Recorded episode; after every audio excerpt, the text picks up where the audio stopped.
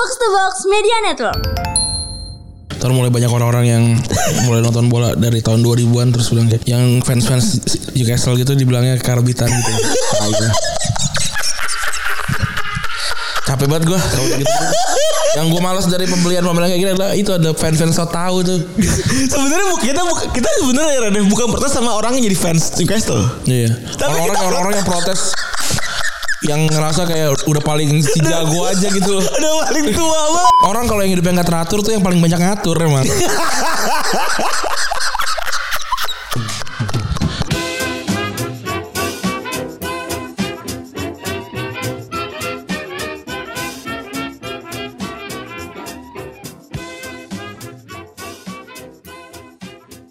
Podcast Retropus episode ke-336 masih bersama Beta, Randi dan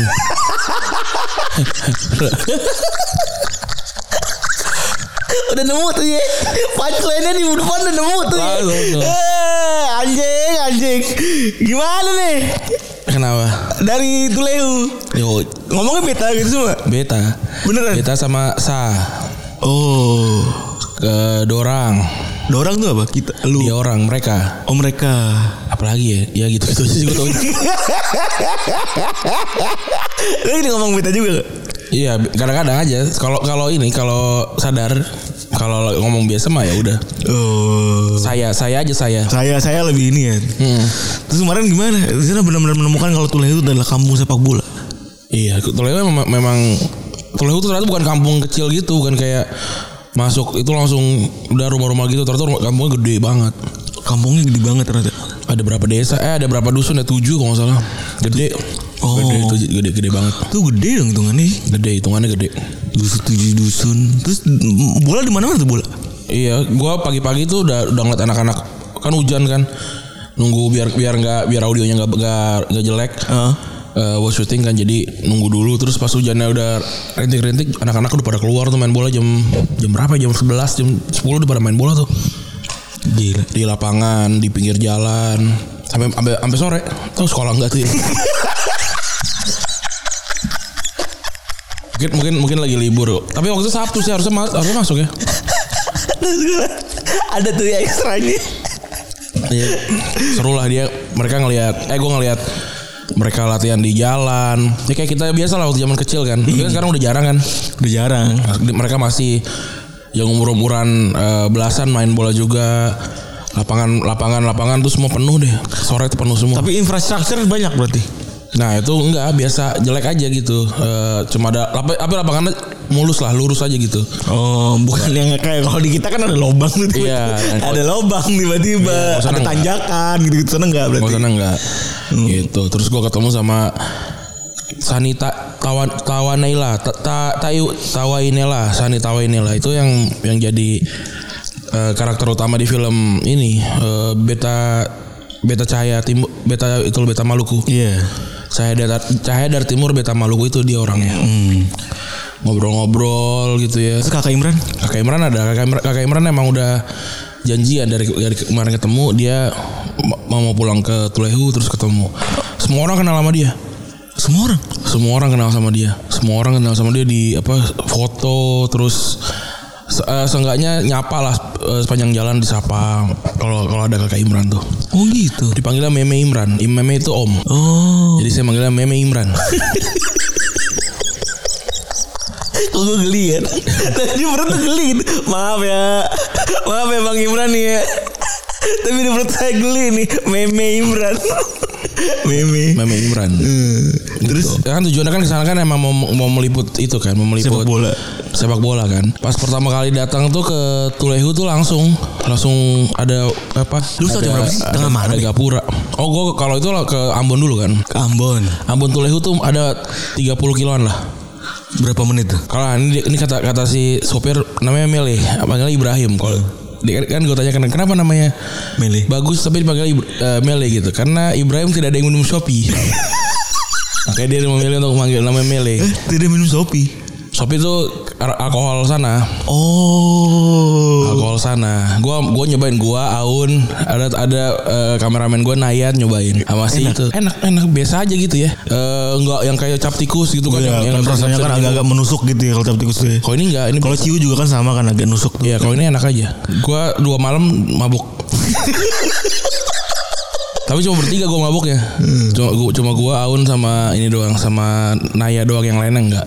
Berarti dari si dari si Bandara Ambon ke Ambon berapa lama? Ambon ke eh bandara ke Ambon tuh 12 kiloan. Bandara ke eh dari Ambon ke Tulehu tuh ada 30 kilonya. berapa menit? Dua jam, sejam. Nah, tadi kata si Mele ini dia bilang e, berapa berapa berapa menit ini? Tergantung mau berapa. Buset, serem banget. Sat, sat, 10 menit bisa kata gitu. Ternyata emang ngebut ngebut gila tuh. Orang-orang itu tuh ya. Oh gitu. Iya, jadi hari pertama gue tuh stock shot dulu Ambon. Iya. Stock shot kota Ambon dulu hari Oh lu nginep di Ambon? Enggak apa apa pagi doang? pertengahan di tengah. Jadi jadi si Tulehu tuh di Maluku Maluku Tengah. Ah. Nah, gua tuh di pertengahan antara kota Ambon sama Tulehu. Nah, gua di situ tuh. Eh, hari pertama gua ke Ambon stock shot, ngambil kota-kota, apa ngambil landmark kota gitu ya, apa masjid Al-Fatah. Pokoknya masjid sana tuh bagus-bagus, nggak ada yang jelek masjidnya. Bagus-bagus semua masjidnya. Terus gereja, terus be- ben- benteng Victoria, terus ada apa patung Patimura. Iya. Terus ada patung Christina Marta Tiahahu kan. Po- semuanya di diambil tuh. Nah itu di hari pertama tuh sampai sampai sore lah sore. Habis itu gue nonton Maluku FC lawan Tulehu United. Liga 3 jadi Liga 3 tuh dibagi per provinsi. Bagi per provinsi gue tahu. jadi banyak banget tuh. Jadi kayaknya susah banget kayaknya tuh untuk masuk ke Liga 2 tuh. Kalau dari Iya. kalau dari ini ya itu Kalau dari strukturnya. itu itu mana kita tarkam sih. Agak tarkam gitu walaupun udah rapi ada boardnya gitu ya Boardnya juga Berarti itu tuh harus kayak kita kali ya? Ya mungkin Kalau dari sensasi yang lu tonton. Iya kayak Sandela gitu. Jadi itu nontonnya di kompleks Abri. Hmm. Harus kalau ini waktu masuk tuh kan orang orang-orang udah pada kumpul tuh nggak bisa masuk banyak yang nggak bisa masuk. Hmm. Karena ditahan sama Abri kan di apa nggak bisa masuk tuh. Nah sebelumnya tuh gue kirim foto gitu untuk bikin bikin ini tag biar bisa masuk. Oke. Nah itu udah nonton di situ. PSSI. PSSI Asprof emang Asprof sih memang kan Iya. ini bagiannya terus eh, nonton bagus-bagus emang mainnya mereka punya inilah punya punya skill gitu ya skill sepak bola gitu jadi menyenangkan nontonnya gitu walaupun eh, apa keras gitu keras terus juga nonton dari pinggir lapangan ternyata enak Lu pinggir banget dari, dari duck out berarti. gue di samping ini di samping eh, bench di samping bench gue Ngapain lu kameramen aja? orang di sana, di sana kan udah ada sama ini kakak Imran jadi bebas aja udah gitu Nomor satu di sono ya. iya semua pada kenal gitu semuanya udah apa habis segala macam tapi udah udah keburu malam kan jadi kita pulang habis itu udah makan segala macam mabok itu malam tuh Shopee gitu kan Enggak gue tuh tanya ini Shopee ini arti apa kan lu ngetut kan? Iya. orang orang Tulehu tidak tahu Tokopedia tahunya Shopee. Shopee itu alkohol. Terus? Mabok itu mabok Shopee eh, beli beli seratus ribu dapat 4 lit 5 liter. Buset dah. gue akhirnya gue malam itu cuma minum satu. Tapi apa kan orang-orang kan bilang kan eh eh si yang si melenya itu bilang eh jangan minum banyak-banyak ya apa eh, keras ini keras gitu kan. Terus gue minum eh kok biasa aja? Gitu. Gue bertiga tuh minum eh nggak nggak kenapa-napa nih gitu minum minum satu. Tapi karena besoknya kan gue jam 7 tuh udah syuting lagi jadi nggak bisa banyak-banyak minum terus wah enak nih tapi pusing emang apa eh Ada lah berasa. berasa lah gitu terus udah tidur besoknya baru ke Tulehu itu Terus hotel di mana hotel?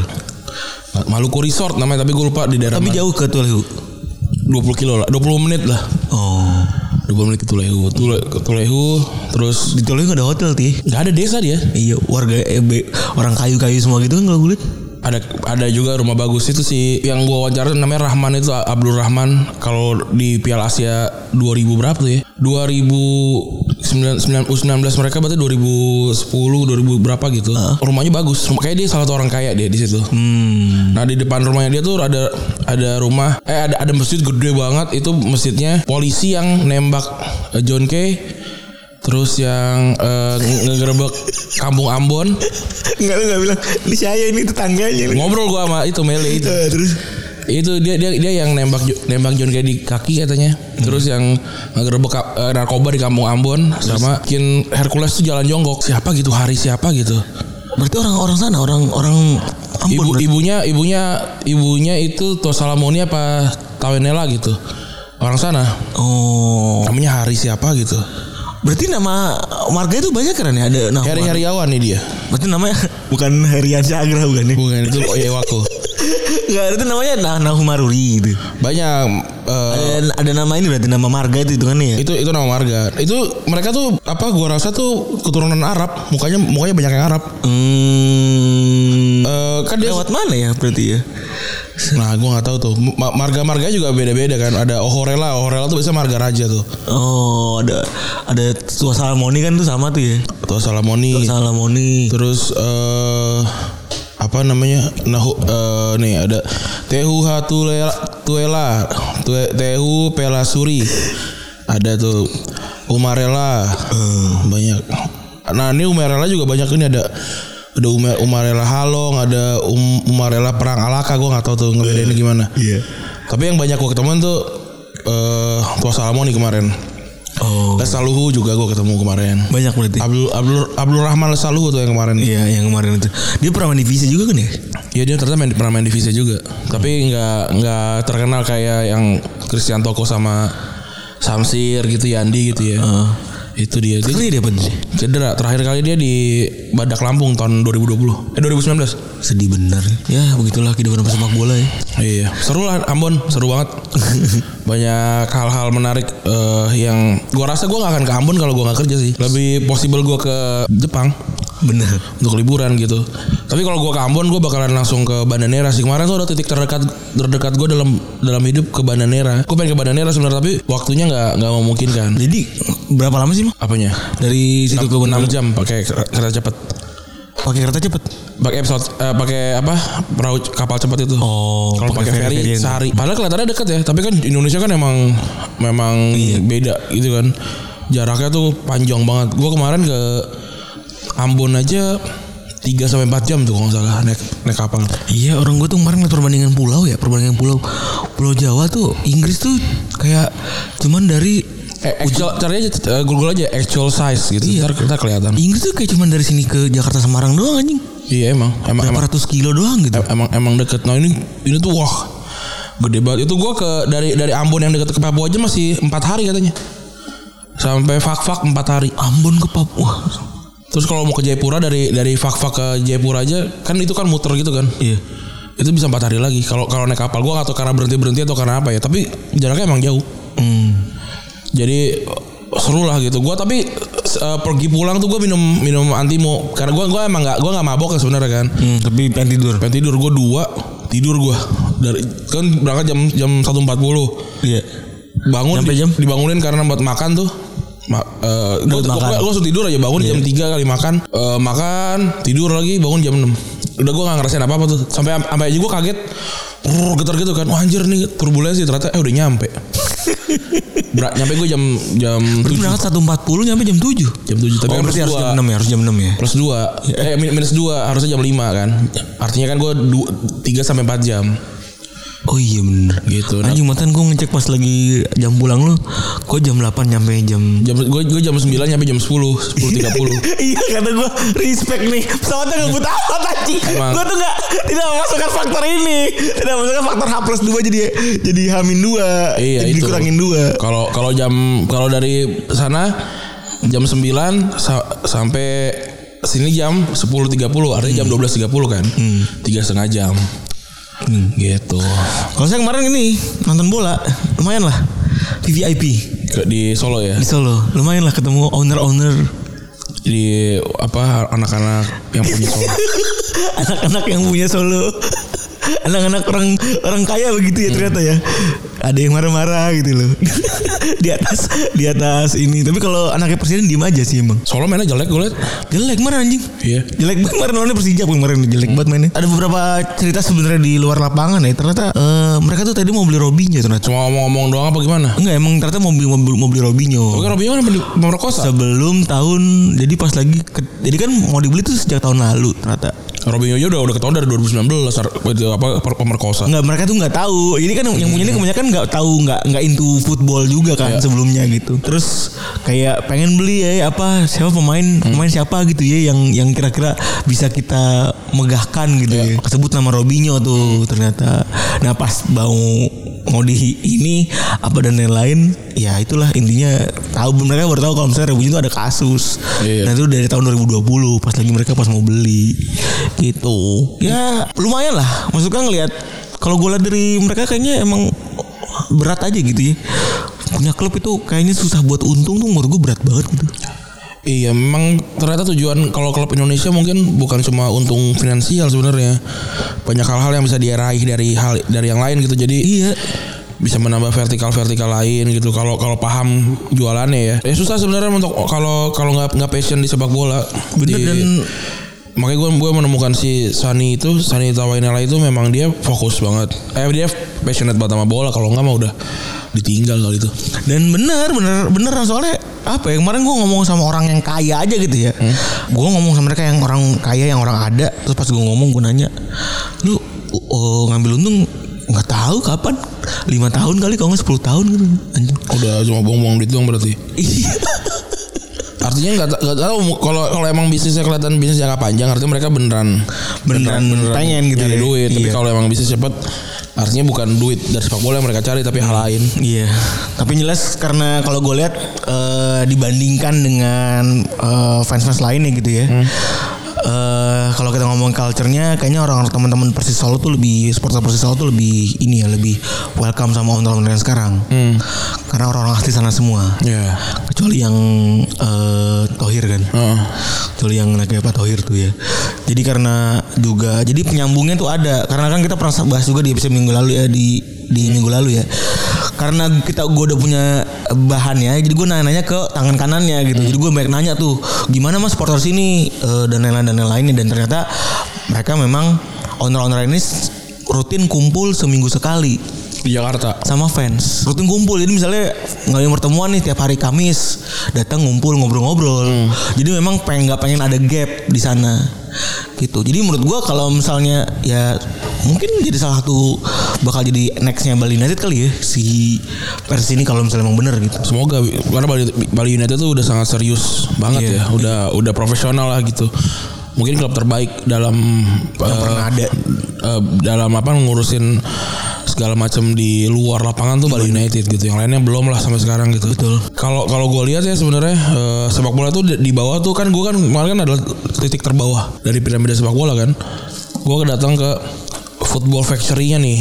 Eh, sekarang kalau lihat di Liga Indonesia kalau ada pemain kuliah gue udah pasti pemain yang bagus bukan pemain-pemain yang yang asal ada aja gitu kan. Berarti kan ini daerah ini penting banget untuk untuk eh, apa eh, ekosistem sepak bola Indonesia kan. Tapi mereka kalau gue tanya ke KKIM gitu ya atau ke Sani kakak Sani gitu. Bakal ada perhatian? Mereka tuh cuma bakat alam aja yang pintar tuh nggak ada nggak banyak. Cuma Alvin dong yang pintar secara tak gitu ya. Eh, football brandnya juga belum belum tentu ada banyak yang nggak ada. Cuma cuma emang cuma bakatnya aja. Cuma emang cuma main bola doang gitu. Hmm, Nah itu yang jadi bahaya sebenarnya. Kalau lu punya punya kecakapan, punya kepintaran dan tahu cara caranya mengatur hidup lo gitu, itu lu akan akan mudah eh, majunya. Terus juga kalau lu terjadi kenapa-napa cedera atau ada masa-masa down dari hidup lu, tahu gimana caranya ber apa ya, ber comeback gitu untuk tahu caranya mengatur ulang lagi gitu. Tapi kalau yang cuma tahu cuma punya bakat alam tapi nggak tahu cara menghandle hal-hal yang kayak gitu, bosen aja tuh bisa udah bikin mereka nggak main bola. Dan kemarin gue ngobrol banyak orang yang di situ bilang, oh nih orang ini paling jago nih dulu nih. siapa Ada namanya namanya Salembe, Salim Salembe. terus Di film ada tuh, cuma nggak tahu karena cedera, nggak tahu karena males aja udah. BT Cuma cuma nggak mau main, nggak- udah nggak main bola lagi, udah akhirnya nggak main bola lagi. Padahal kalau dia main kata kata kakak Sani itu dia udah paling paling bagus, lebih bagus dibanding Alvin. Soalnya bener kalau misalnya lu tadi bilang Alvin tuh paling pintar soalnya apa ya kemarin pas kita lagi ngobrol sama dia juga agak-agak eh, ini pemikiran tuh agak-agak tahu nih mana do and don'ts-nya gitu-gitu. Dia tuh bisa bahasa Perancis, bisa bahasa Belgia, bisa ba Be- Belgia Perancis kan. Sama bisa bahasa ini eh Uruguay. Spanyol berarti kan. Hmm. Iya, jadi dia maksudnya orang yang pintar. Bahkan bahkan gini, maksudnya badungnya dia badungnya Tulewo tetap ada gitu ya. Dia bahkan tetap tahu gitu maksudnya profesional profes, profesionalitas tuh di mana gitu kan. Makanya dia sampai sempat cerita yang makanya dia pas lagi eh, kelar minum gitu ya mending gua tidur di mes gitu kan. Tidur di lapangan dibanding gua tidur di mes karena gua nggak gua tahu nggak bakal bangun gitu. Dia bilang kan. Sementara kalau main-main lain pastinya bakalan ketiduran dan punya alasan apa segala macam gitu. Jadi ya menurut gue ya valid juga kalau mau KKM begitu. Harus ini banget sih emang harus ditambah lagi perhatian ke sananya gitu. Duit yang ke sana juga harus lebih banyak biar ini nggak nggak kebuang sia-sia cuma jadi non pemain sepak bola gitu loh. Bisa jadi, jadi apa dia jadi supir misalnya cuma jadi eh, petani gitu misalnya. Jangan mele. bisa jadi. Karena gue kan, kan se- sebenarnya ada, ada ada ada tiga tuh pemain yang harusnya melesat di zamannya kakak Imran tuh. Imran satu lagi siapa gue lupa satu lagi si Sani Ta- Tawanela itu. Berarti Imran sama Deddy Umar Pasarela dulu siapa? barang tuh nah Dedi tuh Dedi Imran sama Sani. Nah mereka tuh tiga orang itu tuh lolos ke eh, Ragunan Terus pada akhirnya yang lolos masuk ke Baret itu cuma dua, eh, cuma si Imran, De- Dedi tuh nggak masuk nggak masuk tapi dia bisa masuk liga.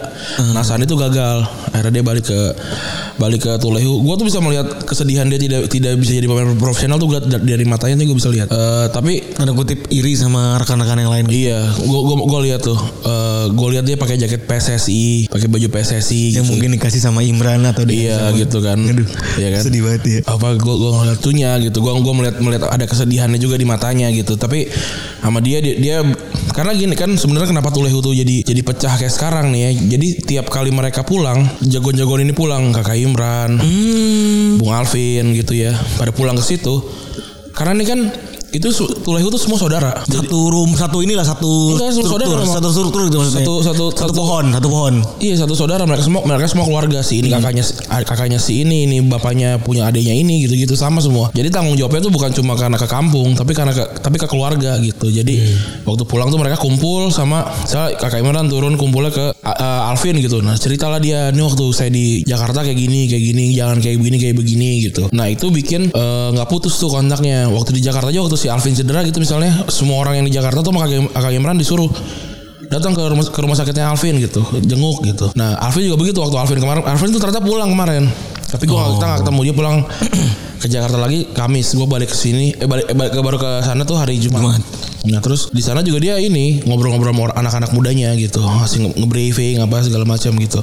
Itu yang bikin Tulehu beda sama kota lain sama sama daerah lain di, dalam hal eh, sepak bolanya gitu dan dan juga kan kalau kayak gitu kan artinya kalau ada ada kesempatan gitu kayak si Rahman cedera gitu kan kalau Alvin dapat info butuh pemain gitu misalnya kan dia orang pertama yang dikontak kan Iya iya. iya. gitu jadi Persaudaraan antar pemain itu luar biasa. iya makanya waktu kakak Sani dia gagal dia makanya makanya bikin SSB Tulehu dia yang bikin itu dari tahun 99 kan kerusuhan Ambon tuh kan hmm. kerusuhan Ambon dari tahun 99 dibikin sampai era tahun 2005 2000 ya 2005 2006 tuh mereka juara Medco itu. Sampai sekarang dia masih jadi pelatih itu. Masih jadi pelatih kampung. Wah seru lah. Kayak kayak beneran gue nampak kelas filmnya gitu. Seru banget. Kalau lu suka sepak Tapi lo jadinya punya ini hidup lagi ya. apa? Melihat eh, apa namanya sisi lain hidup lagi gitu. iya.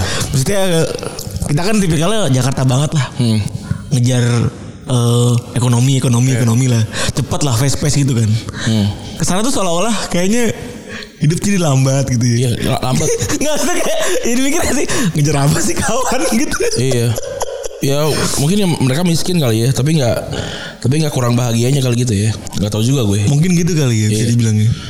saya kelihatan aja gitu main main bola aja main bola terus apa si Rahman tuh kalau lagi lagi azan gitu sholat pulang dulu gitu Iya dia ini cukup cukup religius lah si Rahman itu Rahman. pulang dulu. Iya jadi kalau apa lagi jeda gitu kan kan lama tuh kan kalau kalau syuting kan pulang dulu gitu. Terus gue syutingnya di pantai gitu. Wah mantep lah. Di pantai ngabisin apaan lu? Iya nggak beda beda tempat aja. Sengaja sengaja Ada- ada footage banyak lah. Nggak rugi lah gue ke Tuleu tanpa tanpa gambar bagus gitu kan. Iya.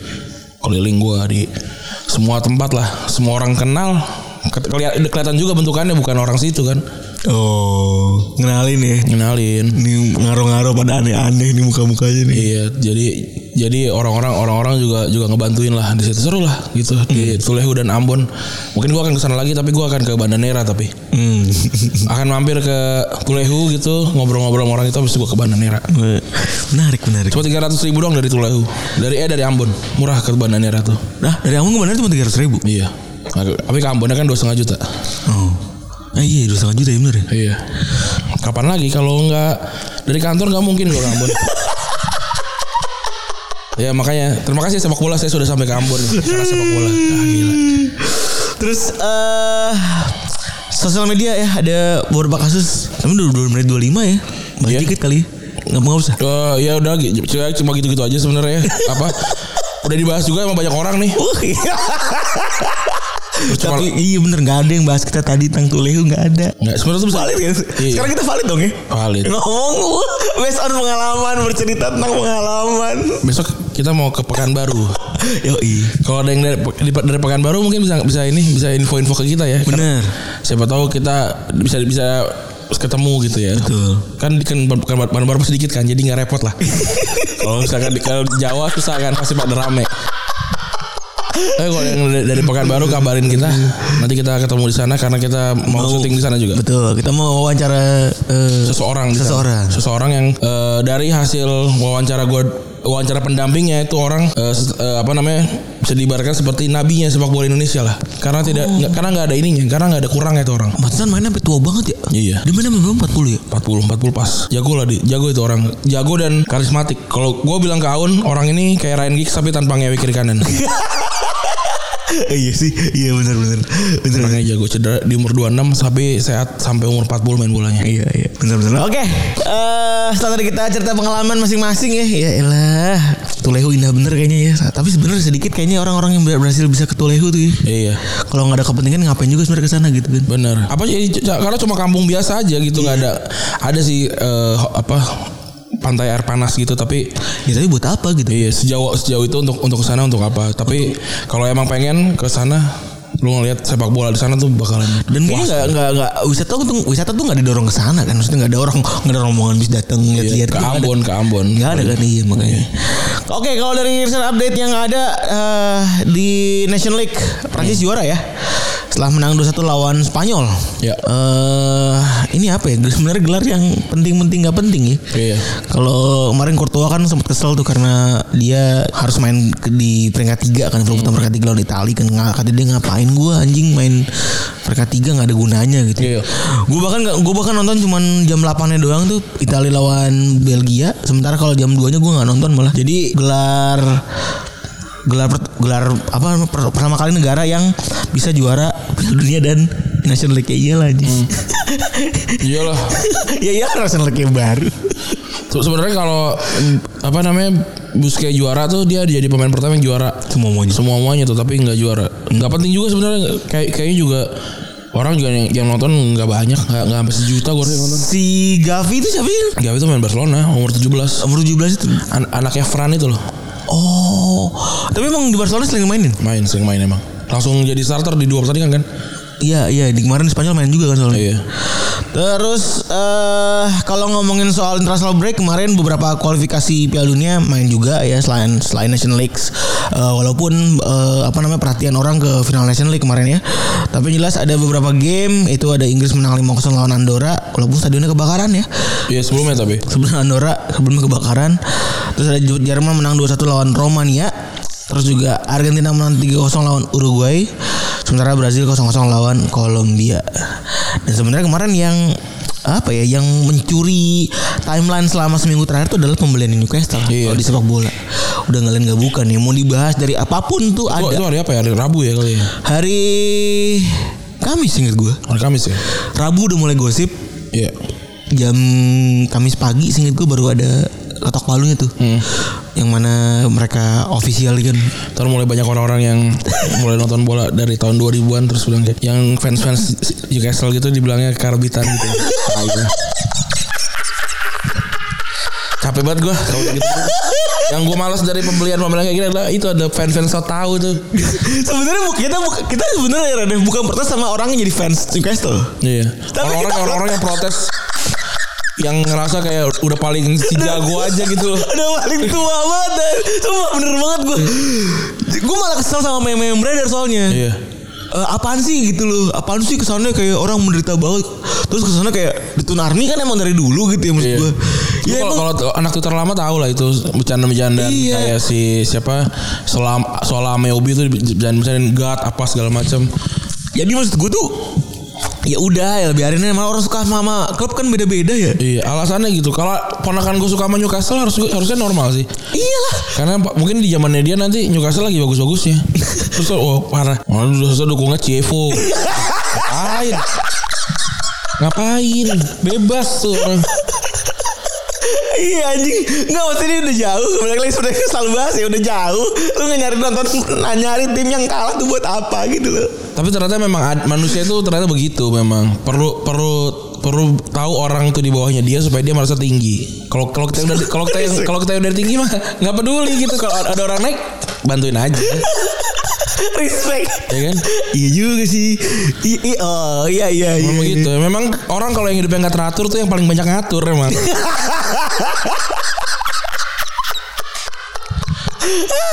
eh gue kalau hidup teratur nggak ngatur gue.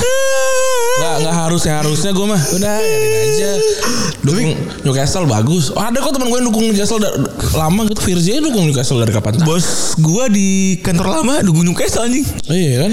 Oh enggak Bebas-bebas Iya bebas-bebas aja Dan kemarin ya dia orang yang Senang-senang tapi biasa diceng-cengin kan Iya. Akhirnya Karena orang-orang udah tahu dia dukung Newcastle Jadi kan di-recognize kan sama orang kan Wah akhirnya gitu-gitu lah Tapi kan ya udah kenapa sih kalau Kalau ada orang yang pindah gitu kayak ada misalkan gue fans Barcelona gitu yang sekarang nggak suka Barcelona mau pindah ke Newcastle gitu.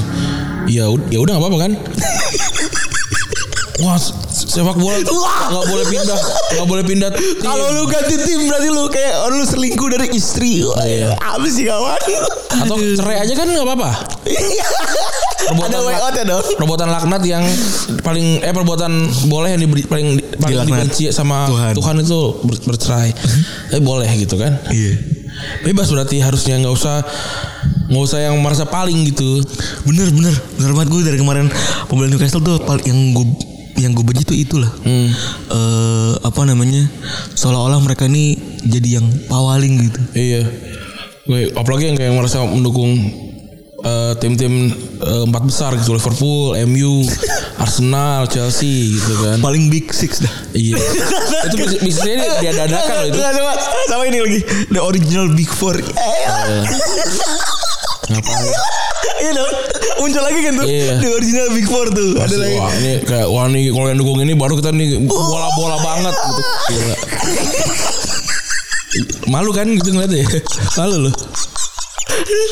aduh elah the original big four ya udah nam namanya sepak bola kan juga berkembang ya anjing Iya. anjing kenapa juga lu jadi pada eh, apa namanya Sebenarnya udah udah udah cukup ramai dari awal musim kemarin kan. Iya, cuma kan Eh, overnya malah dari akhir musim apa di awal musim ya gue lupa. Pokoknya kita udah pernah bahas ini sebenarnya. Iya temen take overnya kan gagal kan Eh, Dan apa namanya Si Kemarin tuh Premier League belum approve Iya. Enak ya si Premier League ya Eh, Approve terakhir gitu Iya. Ya kemarin sebenarnya udah diomongin dari ini ya dari dari beberapa kali gitu dari, dari akhir musim gitu. Kalau si takeover ini akan berjalan walaupun gagal karena eh, banyak sentimen sentimen ke Arab Saudi sebenarnya. Banyak banget sentimennya Karena Arab Saudi dianggap sebagai sport washing ya Iya, tapi itu mah belakangan sih yang Iya. yang langsung itu kan karena karena Jamal Khashoggi itu eh, wartawan ya, wartawan tuh dibunuh di mutilasi malah. Sama kalau Premier League itu urusannya soal bein sport Hmm. Bein sport Karena ada ada bin ada bin kan bi, bi in ada bi out kan. Apa eh, ilegal. gitu. Ilegal, ilegal yang Arab Saudi punya tuh ya kan. Sehingga seolah-olah ketika Arab Saudi datang itu si Newcastle ini tidak menghargai semua muanya. Iya si ini kan jadi marah sebenarnya eh, Qatar. Hmm. Qatar tuh marah karena kan ya ini kok orang-orang ini yang nge- ngebajak kok kenapa di kenapa di support gitu. Iya, kenapa dibolak-balikin buat masuk ke, ekosistem? sepak bola iya. Benar. Ada ada tiga hal ya yang jadi bahan pergunjingan sebelum ini adalah pembunuhan Jamal Khashoggi ya, yang Radi bilang tadi. Jadi kalau yang belum paham Jamal Khashoggi itu jurnalis ya, jurnalis, Jurnalis. ya. Jurnalis dia kabarnya, gosipnya itu dibunuh sama Kerajaan eh, kerajaan Arab Saudi di- Kerajaan Arab Saudi. dimutilasi di eh, di sana. Kayak KBRI-nya gitu lah ya. Oh iya KBRI di, Di, di kedubes eh, duta besarnya Arab Saudi di Mesir apa di mana gitu. Apa di Turki gitu gue lupa. Iya. Sebentar Turki Turki bener Turki. Terus eh bajakan streaming sama yang terakhir ada cuci duit kan dari Arab dan lain-lain lah. Spot washing itu. Nah, untuk valuasinya angkanya di angka 300 juta dolar. 300 sekian 300 sekian juta dolar ya berarti 300 juta dolaran nah. Ini bahkan jauh lebih tinggi dari val- valuasi dua klub Arab Money yang lainnya yaitu City sama si Chelsea. Eh, City sama PSG. Itu cuma di angka 100 sampai 200 juta pound sterling doang. Emang 200 juta pound sterling berapa do- juta dolar? Eh, sorry si si apa namanya si siapa si Mike Ashley ini 300 juta pound sterling maksud gue Oh iya soalnya kalau 200 juta sponsoring beda beda lagi sama aja soalnya ya. lebih lebih dari 300 Lebih juta dari soalnya. 300, Iya benar. Si Mike Ashley 300 juta pound sterling maksud gue tadi. Nah untuk urusan kekayaan udah jelas ya. Ada banyak banget poster-poster. Iya. Jumlah kekayaan Raja Arab. Hmm. Padahal kan beda gitu. Ber, ber- tiga, 100 kali lipat ya? 100 Eh, 10 kali 10 kali lipat. 10 kali lipat dari kekayaannya Sheikh Mansur. Iya. Kesa- dari kekayaan Sheikh Mansur dan mana-mana itu sebenarnya ngasih unjuk doang. Kalau misalnya Sheikh Mansur segini lu Newcastle bisa gimana gitu. Iya. Dia bisa bikin 10 PSG. ya kan? iya beneran. Kalau orang kekayaannya gue liat dari pandit kalau salah dia bikin bikin juga kalau seluruh total gajinya pemain ini di di, di pemain Premier League dihitung 3,2 miliar kalau nggak salah. dolar. Eh Pound sterling. sterling hitungannya. Mereka dia kan 320 berarti berarti 100 kali. Berarti harus 100 musim buat baru, baru bisa setara sama dia. Wah gila. Orang kaya banget ya. Tapi gimana? Orang raja men anjing. Iya. Terus kalau misalnya eh Apa? Tadi kan udah, udah jelas tuh ya. Tap- Tapi jelas banyak Fans ini jadi korban. Fans Newcastle sebenarnya jadi korban hitungannya ya. Jadi orang yang secara moral itu Didesak untuk protes Sama banyak orang gitu ya. Tapi mau gimana gitu? Mereka happy gitu kan Iya. jadi ada apa ya? Jadi ada kayak mix feeling gitu antara eh, di antara mereka juga ya karena kan eh apa namanya si Ashley kan juga bangsat ya. Iya. Mike Ashley kan juga bangsat. Pertama pelit terus juga eh apa namanya sponsorshipnya ugal-ugalan tuh ya. Si Sports Direct tiba-tiba memonopoli Newcastle gitu kan. Padahal cuman gara-gara emang gak ada sponsor aja. Iya. Bukan gara-gara ada deal sama Sports Direct. Terus kayak misalnya duka eh, degradasi terus juga ada Jonas Gutierrez juga kasusnya Yang dia di apa dipecat. dipecat lah. karena dia eh, sakit kan. Terus ada treatment terhadap eh, legenda-legenda mereka juga dan juga banyak hal lain yang urusannya soal pelatih ya. Walaupun sebenarnya eh apa ya? Sebenarnya si Mike Ashley ini bisa bikin Newcastle jadi untung sebenarnya. Untung buat dia tapi. Gara-gara mereki. iya. iya. Gara-gara mereki. Ya intinya sih kalau misalnya kita ngomongin soal eh, apa ya beban moral gitu ya. Kita nggak bisa ngasih tanggung jawab ini kepada fans Newcastle gitu. Iya. Maksudnya kan banyak juga tuh arahan dari media yang kita lihat di Twitter atau di sosial media ya, yang mana ngomong kalau misalnya kok fans Newcastle tuh nggak ngertiin banget sih. gitu. Maksudnya kok lu nggak ngertiin banget kalau misalnya owner lu yang baru tuh begini begini begini gitu. Jadi ada sisi nyinyirnya kan ya, ada sisi nyinyirnya kan. Kalau menurut gue sih ya ya sekarang ini objektif mereka kan melepas dari Mike Ashley dulu ya. kan. Iya.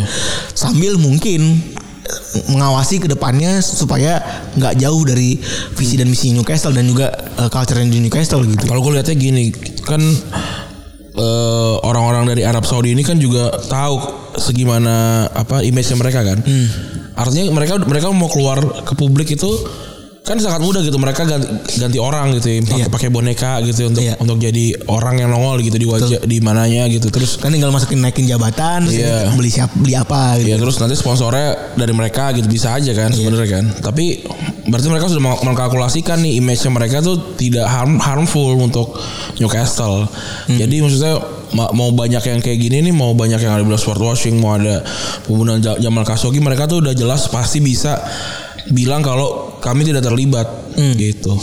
Jadi jadi gua rasa sudah di- sudah, di- sudah dipikirkan sama eh apa namanya para para para petingginya eh, Arab Saudi ini ketika mau ngambil Newcastle dan membiarkan mereka ada namanya di eh, halaman depan Hmm. gitu jadi gua gua sih setuju sama fansnya Newcastle gue gue yakin semua tim gitu ya kalau diambil semua orang ini mau Iya sih. iya Dan ya mau gimana gitu. Siapa yang gak sirik sih maksudnya? iya Mungkin lebih ke kayaknya lebih ke sirik gak sih Ren? iya sih gua rasa gitu Tapi buat gue ya sebenarnya Newcastle ini emang ya lebih ke sirik terus juga setahu gue juga Liverpool tuh pernah mau ditawar. tapi gini apa eh, apa kalau kalau gitu ya maksudnya kalau eh apa ya kalau yang kayak gini-gini tuh nggak bisa fans non sepak eh, non Inggris yang ngomong. Harus mereka yang ngomong. Kita kan nggak nggak tahu sebenarnya apa ya- kalau kan kalau terjadi Iya sih, dampak ter- ter- tertentu gitu ya. Iya mereka yang mereka kita nggak kena dampaknya mereka kena dampaknya jadi maksudnya kalau mereka ngomong kita tuh tidak tidak sevalid mereka gitu. Walaupun Iya. kita berdata berapa segala macam mereka tuh ya karena kan tentang kotanya tentang Bener. Luas lagi provinsinya, luas lagi negaranya gitu. Kita nggak bisa komentar banyak gitu. Iya iya benar banget. Orang-orang Asia, orang-orang Orang begadang doang. nggak bisa bilang harusnya harusnya. Ya, iya. Bisa. iya. Sedihnya jadi susah beropini sebenarnya sih. Iya, ya mau gimana Avil juga nggak valid orang yang kena impact langsung bukan kita gitu ya. Nah terus siapa aja dan apa aja bisnis pemilik Newcastle ini ya?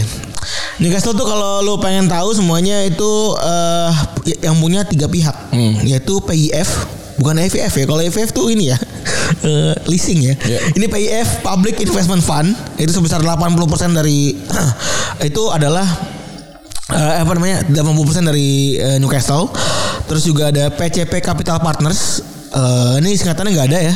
Jadi perkumpulan investor aja eh, 10% dan juga RB Sports and Media Ruben Brothers namanya itu masing-masing 10, eh, dia 10% juga jadi kalau PIF itu sama sistemnya kayak QSI Iya. jadi sama kayak Qatar Sports Invest- Investment Iya. mereka ngelola uang kekayaan kerajaan Arab yang berasal dari uang minyak Iya. karena mereka sadar juga kalau misalnya uang minyak itu lambat laun bakal habis ya kan kalau dimutar di minyak lagi. Ya. Terus kalau nggak diputar, nggak segera diputar, nggak segera diinvestasikan itu bakal habis juga Hmm. gitu. Jadi mereka mencari sumber-sumber dana lainnya yang mana bisa mereka investasi di sana gitu. Ya.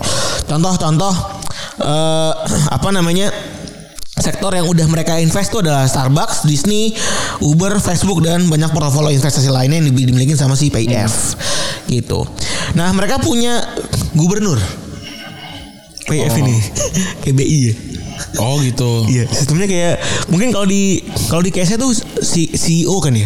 Si Nasir kan kalau di KSI itu Nasir tuh megang sports investment. Hmm. Iya. Eh, kan ada ada Qatar funds yang lebih besar lagi kan. Jadi Nasir cuma megang satu dari bagiannya itu. Jadi dia si levelnya. Kalau ini yang megang adalah gubernur yang bernama Yasir Al Rumayyan. Iya. Kan owner mereka kan eh, Muhammad bin Salman kan ya. Iya. Itu eh, raja Arabnya gitu. Iya. Sebenarnya yang perlu dikulik adalah kekayaan si PFI-nya menurut gua. Rather than kekayaan si bin Salmannya. Iya. iya gak sih? Karena secara struktural kan duit nggak mungkin masuk dari Salman langsung dong. Iya, nggak bisa. Nggak bisa dong. Nggak bisa perorangan ya? Iya kan gak bisa perorangan kan. Jadi menurut gua kalau misalnya ada gambar Salman sama Abramovich gitu ya. Kalau Abramovich kan emang Abramovich kan emang si CEO-nya gitu. Emang yang punyanya tapi menurut gua nggak valid kalau misalnya lu masukin kekayaan si Salman gitu. Walaupun Iya. bisa dengan mudah Salman tuh masukin masukin duit ke si apa perusahaan-perusahaannya PFI itu ya. iya bisa. Tapi nggak ya nggak nggak bisa begitu. Makanya kan ada ada ada yang namanya apa eh, apa yang yang transfer itu gue lupa. Nggak lu nggak bisa masukin duit eh, owner itu untuk Financial fair play. Iya, financial fair play nggak bisa pakai duit owner buat beli pemain atau buat bayar utang tuh nggak bisa. Iya benar. Jadi harus masuk dulu eh, dalam lingkaran klub dulu secara Iya. resmi. Secara checkbook tuh harus masuk ke Ya di kekayaan klub lah gitu. Benar. Nah, kalau PCP Capital Partners ini adalah pihak yang jadi maklar sebenarnya. Iya. Dia tuh juga adalah orang yang nemuin eh Siti sama Sheikh Mansur juga Hmm. sebenarnya. Ini bisnis-bisnis ini kalau lu yang pada ikut funding-funding pasti ngerti lah ya. Hmm. Eh, jadi si dan dia emang udah ngotot banget pengen beli Newcastle sejak Iya. tahun 2017. Jadi ownernya PCP namanya Amanda Staveley itu eh, pengen banget beli Newcastle sejak tahun 2017 dan udah nawar 250 juta ke Mike Ashley. Iya. Terus eh RNB Media itu adalah kalau ini adalah developer dia. Hmm. Kup- Kuproy dia. Eh apa namanya? Bikin kota-kota baru. Iya. bikin Mekarta nih dia. Lipo lah ini. Jadi eh kondisinya kan 80% si eh apa PIF ini jadi ini kan ya, jadi mayoritas. Jadi yang ditunjuk sebagai chairmannya chairmannya si PIF ini Newcastle adalah Yasir Al-Rumayyan. Rumayyan. Karena paling paling tinggi ininya. Tapi mungkin kita nggak tahu ya nanti CEO-nya siapa. Iya. Kan jabatannya kan juga belum di belum RUPS ya. Iya. Belum ada kumpul-kumpul tuh mereka ya. Iya. Nah, kalau Muhammad bin Salman itu eh walaupun memang ownernya si PIF tapi nggak mungkin langsung datang as apalah owner dan lain-lain gitu ya. Tapi si Syekh Mansur emang ada di ada di owner, ada di ada di struktur emang. Nggak ada sebenarnya. Sama kayak ini Yasir.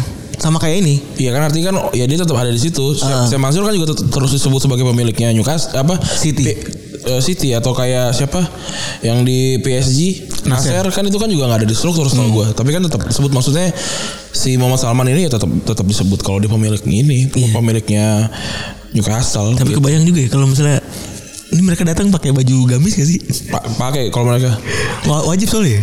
ya enggak memang itu baju batik kit batik batik kayak gitu kan sebenarnya cuma karena banyak orang nggak pakai jadi jadi kelihatan ini sama orang-orang Islam pada pakai jadi kelihatan kayak pakaian Islam sebenarnya kan bukan pakaian Islam Oh, itu adalah pakaian Arab sebenarnya. pakaian Arab pakaian Arab Karena kan panas gitu-gitu kan.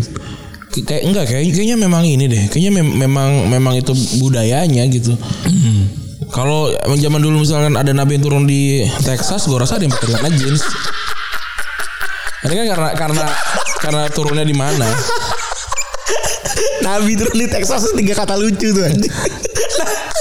Nabi turun di Texas. Ada yang rodeo. tapi gue rasa nabi nabi nabi nggak ada yang turun di Texas karena waktu itu kan dia masih hutan ya kali ya iya ya anjing, belum dieksplor ya kan. tapi mungkin ada tapi mungkin tapi bisa jadi ada karena kan ada di sana kan juga ada tokoh yang besar gitu ya yang tokoh zaman dulunya gitu kan. Dari apa dari dari suku Indian itu kan itu juga, juga mungkin tuh orang suci gitu kan. Oh. bisa bisa jadi. Cuma Nabi keberapanya belum tahu ya. enggak kan nabi dan rasul itu kan Oh iya, itu. Ada ada berapa? nabi itu banyak. Nabi itu banyak. Rasul cuma 25. iya nabi dan rasul 25 Nah, kira-kira kalau udah begini, apa yang bakal dilakuin sama Newcastle di beberapa tahun ke depan? Kan yang pertama udah udah kelihatan juga tuh, fans makin banyak kan. ya Wah, karbitan dan lain-lain. Wah, Lagi-lagi udah paling udah paling fans dah lu. iya nggak penting banget tuh Ini kan sama kayak kalau baju lu masih pakai eh apa namanya GO mah santai dulu lah eh tapi kan ini, ini kan sama kayak dan lu kan gitu ya Barca pas lagi sukses ada decul muncul decul kan. Iya, ada dikata-katain gitu kan. Hmm, Chelsea juga pas lagi ini muncul juga kan. Iya. Plastik ya kan. Bahkan kalau di Saudi sampai sono juga tuh kan plastik fans tuh. Iya. City juga sama. Ya ini Newcastle ya ya ya udahlah biarin lah menurut gue. Tapi kalau ada orang bule dukung Persija, Persib, Persib gitu atau dukung Dibalik lagi logika. Persipura gitu. Orang seneng tuh. Orang sini nggak bilang mereka plastik gitu. Keren banget nih. Pasti dong. Padahal kan sama sebenarnya. Iya kan? Padahal sama sebenarnya loh. Aduh, pusing nih malah gua di lo di balik logikanya. Kalau orang kita masih di sana tuh nggak dianggap. Iya anjing. Lu nggak punya nggak punya ini juga. Punya culture lu nggak culture-nya beda, lu juga nggak nggak punya kedekatan apa pun gitu. Lu- Iya. Lu, cuma suka main suka nonton bola. Dan kalau kalau orang kalau kita kita digituin itu kita jangan marah emang iya buat saya mereka yang punya punya punya kota gitu. Gak bayangkan lu begitu begitu ngata-ngatain orangnya gitu ya ngatain orang Iya. arbit apa segala macam sementara lu di sana tuh hanya sekedar angka Iya, di sana tuh cuma ada TV di Asia yang menyala aja. iya bener anjing halo Jadi jangan jangan keras lah, J- jangan sok keras sudah. Materi sepak bola tuh harusnya dinikmati. tapi emang susah sih pak susah maksudnya apalagi buat orang-orang yang masih muda ya Iya. aktualisasi diri kan penting Bener bener bener. paling paling Ya mungkin juga kekecewaan dari sepak bola kita yang yang nggak sebegitunya kayak Inggris kali ya. oh, itu juga ya. Karena kan ada kalau mungkin nggak nggak tahu juga kalau gua kalau orang Jepang itu mungkin fokus juga sama liganya karena liganya bagus banget gitu ya. Gue juga nggak tahu ya. Iya. Terus eh yang kedua ada rumor transfer yang gak bakal ada habisnya ya. Sekarang aja sebelum bos transfer dibuka eh, beberapa main besar udah diejek-ejek ya. Ini konteksnya meme kali ya, lebih ke meme kali ya, lebih ke meme, lebih ke ejek-ejekan kalau misalnya bakal masuk dan ditransfer ke Newcastle ya kan. Tapi jelas eh ketika ketika mereka bakal ngebuka eh, besok jendela transfer gitu ya. Iya. Itu mungkin objektif pertamanya adalah nyelamatin Newcastle dari degradasi dulu. Mau gimana pun sekarang udah nggak pernah menang dari tujuh game, tiga kali seri, eh, empat kali kalah gitu ya. Ya mau nggak mau harus selamat dulu tuh. Tapi ada sebuah pola sebenarnya yang menarik dari orang kaya baru ini. Kalau misalnya orang kaya baru ini selalu biasanya selalu beli pemain Amerika Latin.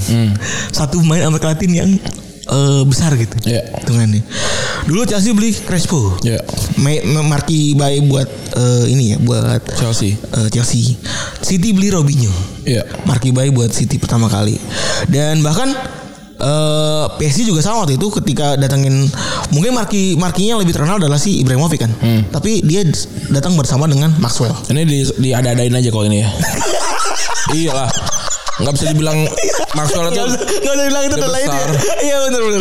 Cocokologi aja kalau Iya, ini. cocokologinya. Cocokologi aja. Nah, ada juga pattern yang sama yaitu Anzi beli Carlos ya. Ya. Anzi pernah beli Car- Roberto Carlos sama Malaga juga beli Baptista. ya Jadi ya mungkin besok-besok coba kita lihat siapa pemain Amerika yang bakal dibeli sama Newcastle. ada yang bilang Coutinho katanya Oh iya make sense sih. kalau sekarang carinya pemain besar terus nggak nggak perform di timnya mungkin itu yang diambil Mahal. atau kayak pemain besar eh pemain jago yang jago banget di timnya tapi timnya tim kecil kayak kayak misalkan kayak orang beli Joe tuh waktu itu kan Elano nah itu tuh. nah itu kayak pemain kayak gitu tuh yang akan dibeli tuh bukan pemain-pemain bintang yang kayak Hazard gitu yang Iya. walaupun ya bisa aja Hazard, Hazard bisa aja sebenarnya Soalnya juga atau udah kayak Halan nggak mungkin kayak Iya. gitu gitu agak susah tuh karena Halan lebih memilih udah yang, yang udah pasti aja infrastrukturnya Real Madrid gitu kalau misalnya Halan Bener, bener banget bener.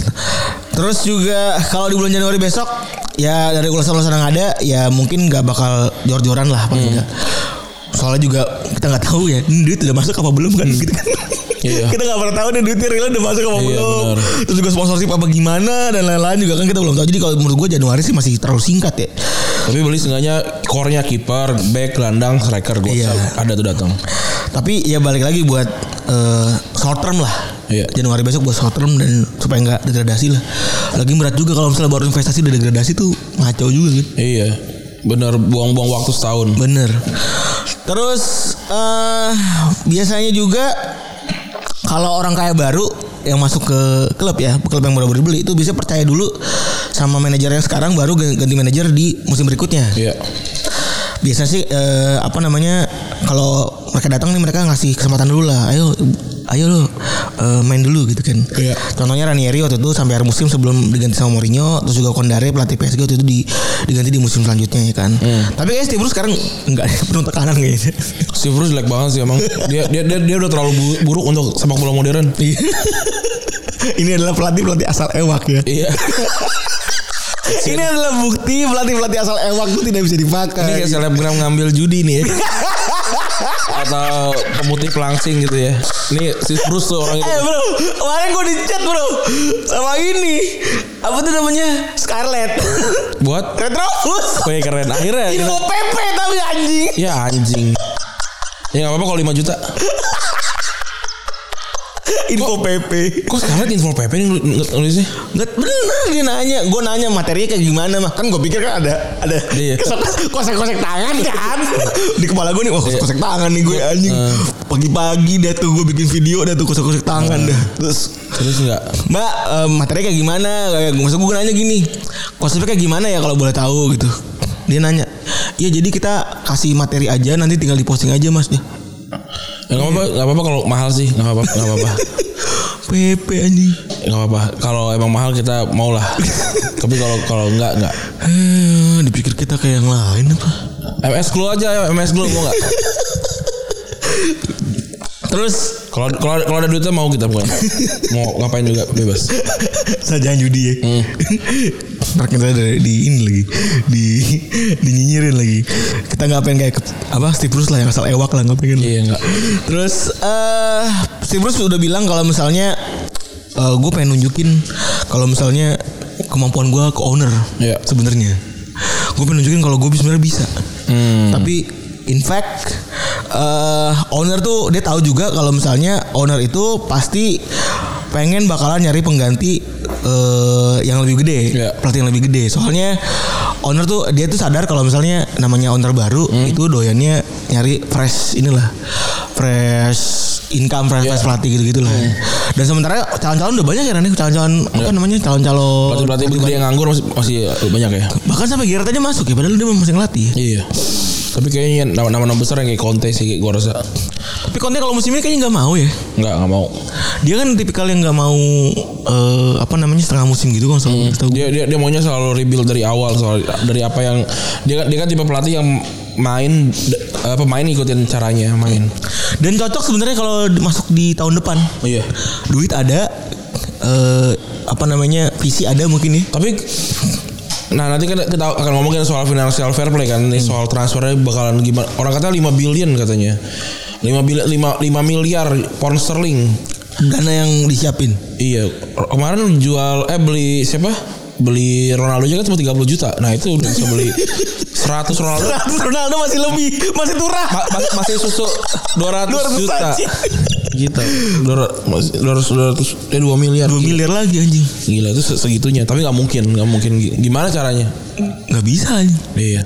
Inilah ini juga yang jadi eh, apa namanya? Yang jadi pertanyaan juga gitu kan. Dulu Chelsea sama sama City beruntung. Hmm.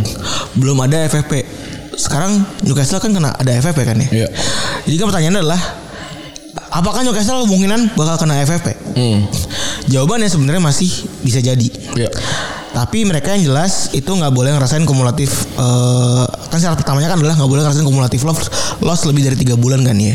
Lebih Yang- tiga, tiga tahun. Tiga tahun sorry lebih dari tiga tahun 105 juta pound sterling selama tiga tahun. iya 105 juta pound sterling selama tiga tahun tuh kumulatif loss tuh yang jelas kalau misalnya ada suntikan dana apa segala macam itu tuh kan kumulatif loss soalnya Hmm. Nah cara cara bisnis yang dilakukan sama asli saat ini itu emang rada gila gitu. Dia bikin Newcastle tuh untung 38 juta pounds.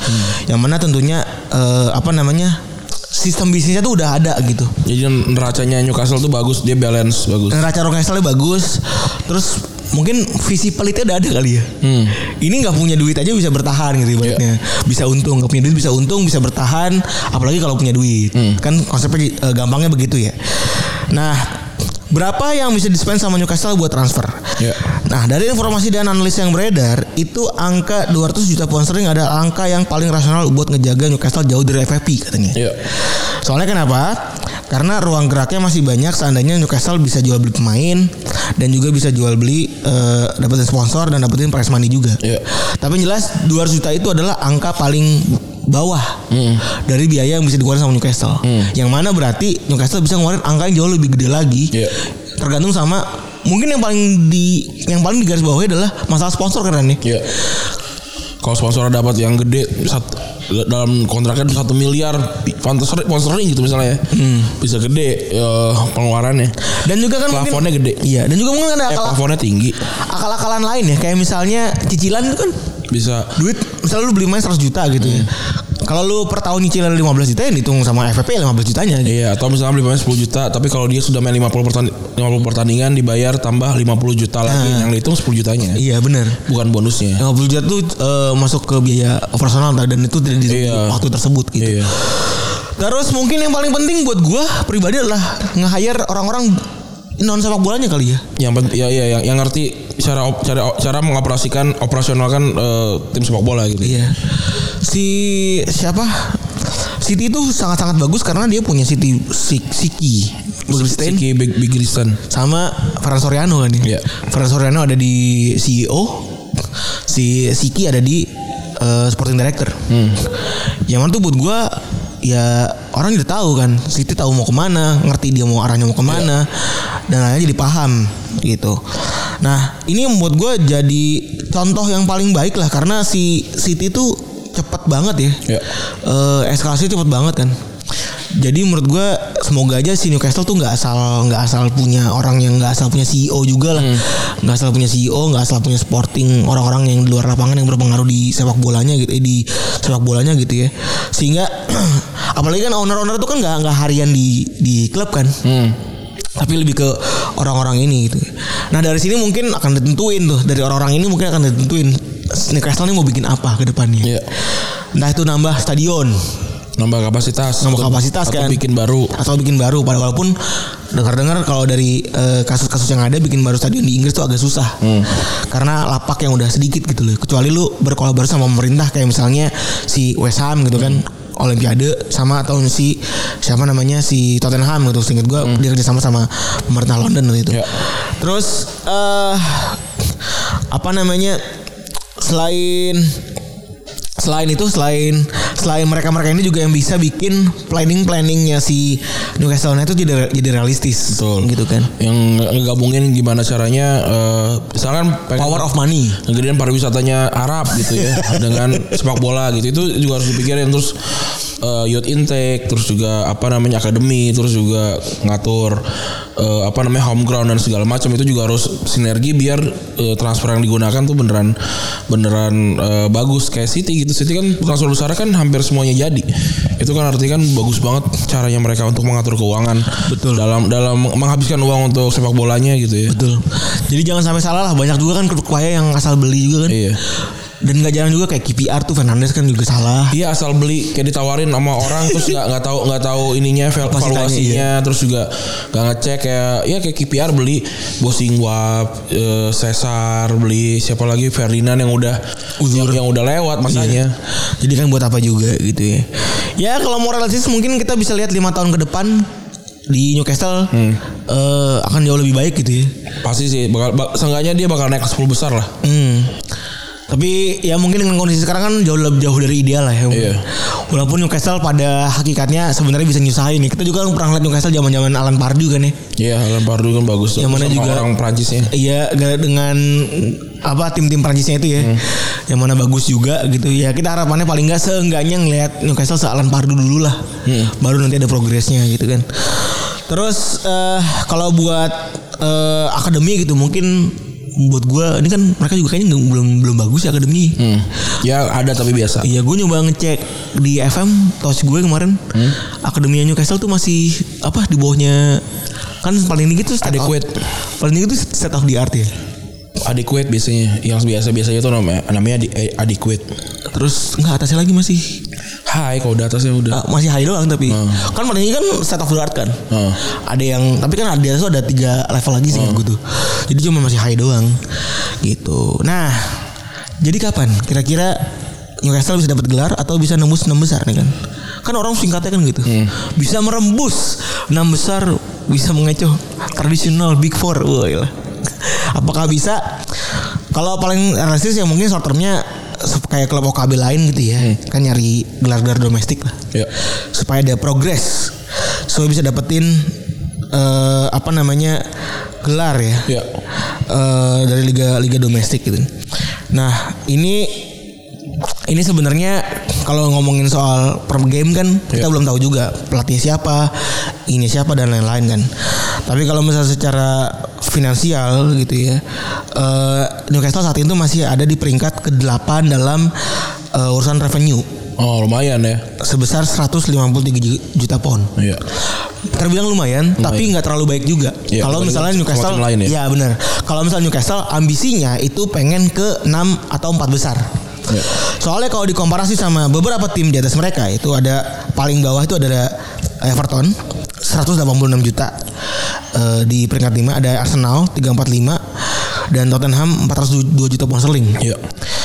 Setelah itu angka-angkanya eh, cukup bombastis di empat tim eh, Liverpool, MU, City sama Chelsea itu angkanya bisa di atas sekitar 400 jutaan pound sterling per tahunnya. Jadi kalau jadi si eh, si Newcastle tuh harus ngejar revenue ini dulu nih sebenarnya kalau misalnya pengen struktur finansialnya bagus lah. Benar. Struktur finansial ba- bagus itu impactnya ke tim yang bagus. Ya, bisa beli pemain banyak, terus bisa menghindari financial fair play ya. Betul. Dan salah satu pos yang mungkin bisa dibilang sangat-sangat minor dari Newcastle adalah masalah revenue. Ya. Kalau masalah revenue ini yang juga dikritik sama banyak pihak buat Mike Ashley ya. Iya. Karena posnya si Newcastle ini baru 10% dari penghasilan klub gede. Iya. Jadi penghasilan-penghasilan Big Four, Big Six itu baru eh, 10% yang bisa diraih sama Newcastle. Iya. Si Newcastle baru punya 29 juta pound sterling sementara klub klub Big Four tuh rataan, rataannya per tahun tuh di angka 200 jutaan. Ya.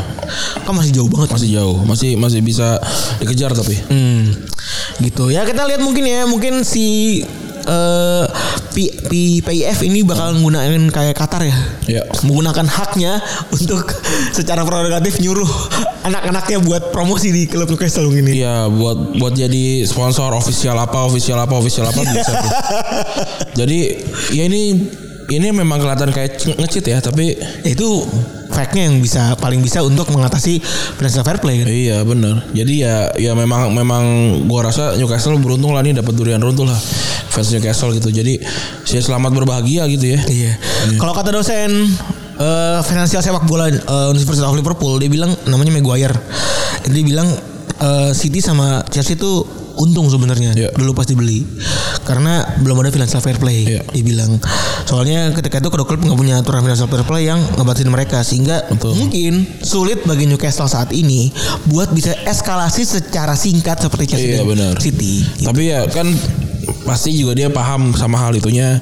Berarti 10 tahun lah gue rasa bisa. Si Chelsea aja baru butuh 5 6 tahun eh berapa tahun tuh 2011 berarti kan untuk dapat Liga Champion dari 2003. Iya. 9 9 10 tahunan lah gitu untuk dapetin Liga Champion gitu. Juara sih cepat, Liga Inggris cepat. Si City dari tahun 2008 baru masuk final tahun 2020 20. 20 ya. Iya. 2020. 12 tahun. Jadi segitu. Nah, mungkin Newcastle juara Liga Inggris 20 tahun lagi. Eh 10 10 tahun lagi, tapi dari 10 tahun ini ada FA atau juara masuknya Liga Champion itu udah cukup sih. Nah, tapi lagi-lagi yang bilang udah cukup, udah layak segala macam itu fans dari Inggris. Iya, bukan kita. Bukan kita orang Asia gitu ya. Kita sih cuma berkomentar aja ngobrol-ngobrol. Tapi lu ngerasa seru gak sih Ren dengan kondisi yang begini? Dengan kondisi ada investment baru gitu-gitu. Seru sih, gue gue ngerasa bakalan ya jadinya kan yang yang dasarnya sepak bola berkualitas ya. Jadi gue sih seru seru seru aja gitu. Sebagai penonton layar kaca ya. Iya. Soal nggak ngaruh juga. maksudnya. Nah, iya lah. Newcastle mau gimana pun gue akan akan kayak gimana gitu. Tapi Vanessa Perfect ini sebenarnya layak buat diterobos gak sih buat Newcastle ini? Kalau menurut gue sih layak loh. Satu kali dalam berapa bu, berapa tahun gitu. Gue gue rasa iya kalau misalkan kan financial fair play kan nggak boleh nggak boleh sampai berapa berapa lama gitu ya. Iya. Nggak boleh dua dua jendela transfer gitu misalnya. Iya. Tapi satu jendela transfer ngabisinnya seribu eh, satu miliar pounds itu kelar semua kan ya bisa aja. Iya bener. Walaupun pasti ntar dimahal-mahalin gitu kan orang-orang. Tapi duit kita segitu santai. Di awalin. Pakai dikelecehin. Lucu banget. Beli, beli, beli um titi 50 juta gitu misalnya. Atau Clement Langley. Iya, bisa bisa aja. Tapi kan lagi-lagi kalau emang mau cuci uang ya begitu. Udah uangnya uangnya udah gini. Terus misalkan cashback dong gitu misalnya kan bisa. gue juga ngerasa bisa. Ini kayaknya masih masih. Gue ngerasa pasti bakal ada satu kali mereka nerobos FPP pas itu. Iya. Terus karena hukumannya juga nggak terlalu ini men nggak terlalu gimana gimana. Iya cuma larangan transfer doang kan. Larangan transfer sama Gak boleh main di Eropa. Udah kan- di Eropa mereka nggak main. Iya. Ya udah terabas aja dong. Mendingan sekarang nih ya kan. Iya. Wah udah kita gelontorinnya masuk semua. saatnya gitu. Jadi eh, seru lah kita kita ngeliat gimana nih. Dan yang di sana tuh pasti udah lebih, lebih ngerti dibandingin kita gitu. Bener. Jadi udah nggak usah terlalu concern lah. Enggak dan FF itu seingat gue tuh evaluasinya tiga tahun sekali Hmm. sesuai sama cek bukan tadi gue sebutin. Iya, iya. Jadi kalau misalnya tahun ini baru ini ya baru ceritanya tiga tahun ke depan mungkin. Hmm, hmm, hmm. Jadi udahlah kita udah biar aja orang-orang itulah. Memang memang kadang- kadang-kadang tuh memang harus punya duit lu biar tahu gimana cara pakai duitnya. Iya. Gitu. Udah gitu kali ya. Benar. Untuk episode kali ini ya. Makasih teman-teman yang sudah mendengarkan episode ke berapa sekarang? Para mah 336 mentang-mentang ya. tiga tiga mentang-mentang retropus mau bawa bola ngapain? Buat merchandise baru di box room. Oke, gua Rani cabut. gue baru cabut. Bye.